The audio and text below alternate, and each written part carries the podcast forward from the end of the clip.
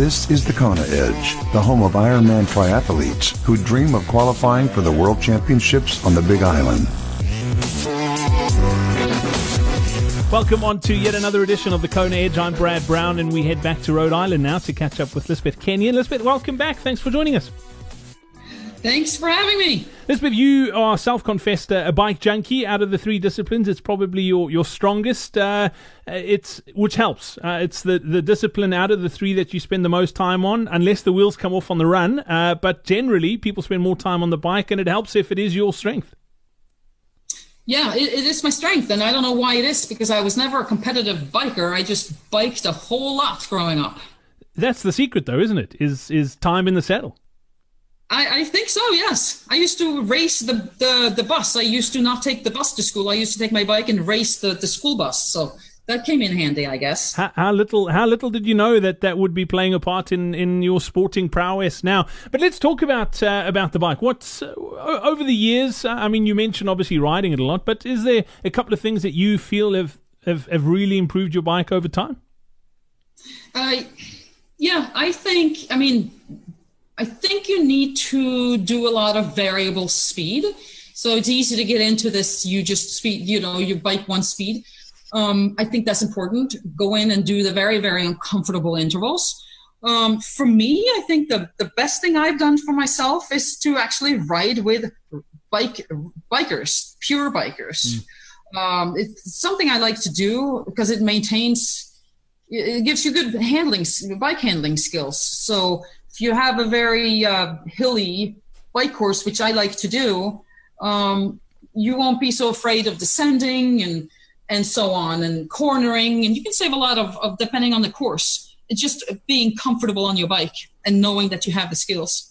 You also mentioned that you're you're pressed for time, and, and you have been over your triathlon career, and it's easy to get lulled into a, a you know what we're going to go out on a, a, six hour ride and just ride for the sake of riding. But when you you press for time, you can't really do that often, and you've got to make those sessions count. You you talk about the variable speed stuff.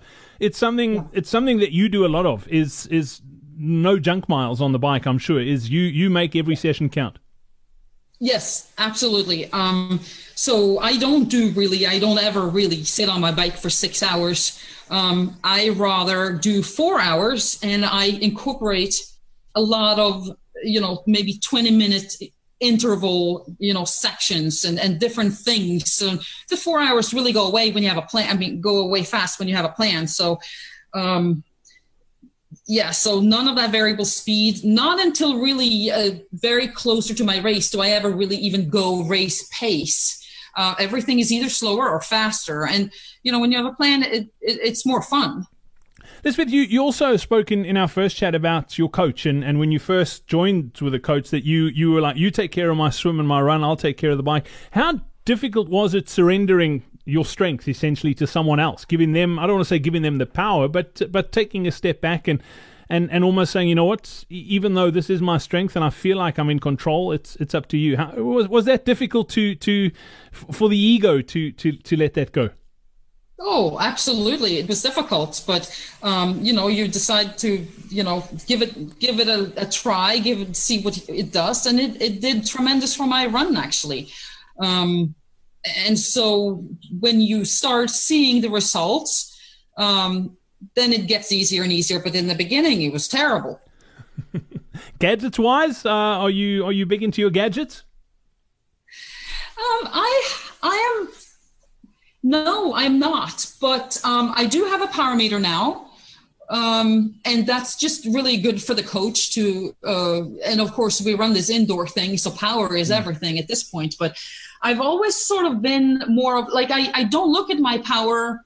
I train with it, but I don't look at it during races much because it's sort of I trained by feel for a long time, and and um, I just I just uh, think that learning what it feels like is very important because there's so much going on in an Ironman. There, there's so much you have to think about, and all of these numbers. I'm is just so much to think about. And if you can feel it and if you can learn to feel it, um, then that's better for me. Yeah, I mean that's such an important point because especially a lot of the guys and girls coming into the sport now, they they they're spending money, and I'm not knocking power. Don't get me wrong. I think there is great value in power, but I think there's probably more value in, in learning your body and, and, and knowing what 200 watts or 300 watts feels like. Uh, and yeah, and, and, even the heart rate, learning what this heart rate feels like, and uh, so yeah, if you train with it a lot, you learn that so that in a race you can actually be in control rather than looking and so you can focus on well nutrition is very important um, and so you can sort of focus more on other things and, mm. and focus on concentrating at how you feel your favorite bike workouts what do you love doing i love interval sessions um, not because i love doing them i actually hate doing them but I love how I know it's going to make me feel afterwards. so sort of a love love hate but um so for example and i do these i do intervals indoor because you're trying to go so fast and it's just unsafe.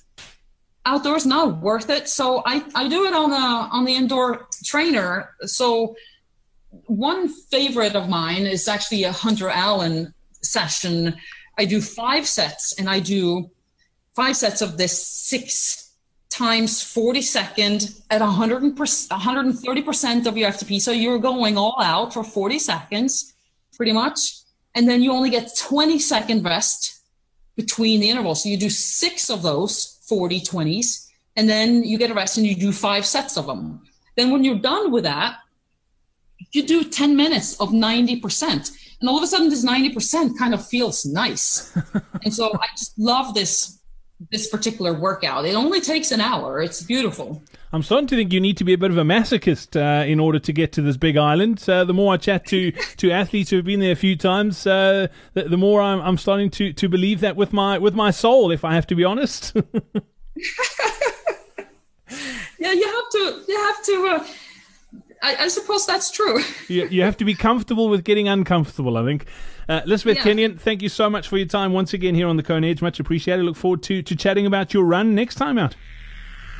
Thank you. We hope you enjoyed this episode of the Kona Edge.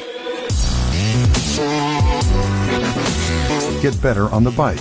Register for our next free live online bike seminar. Get to thekonaedge.com slash bike seminar now.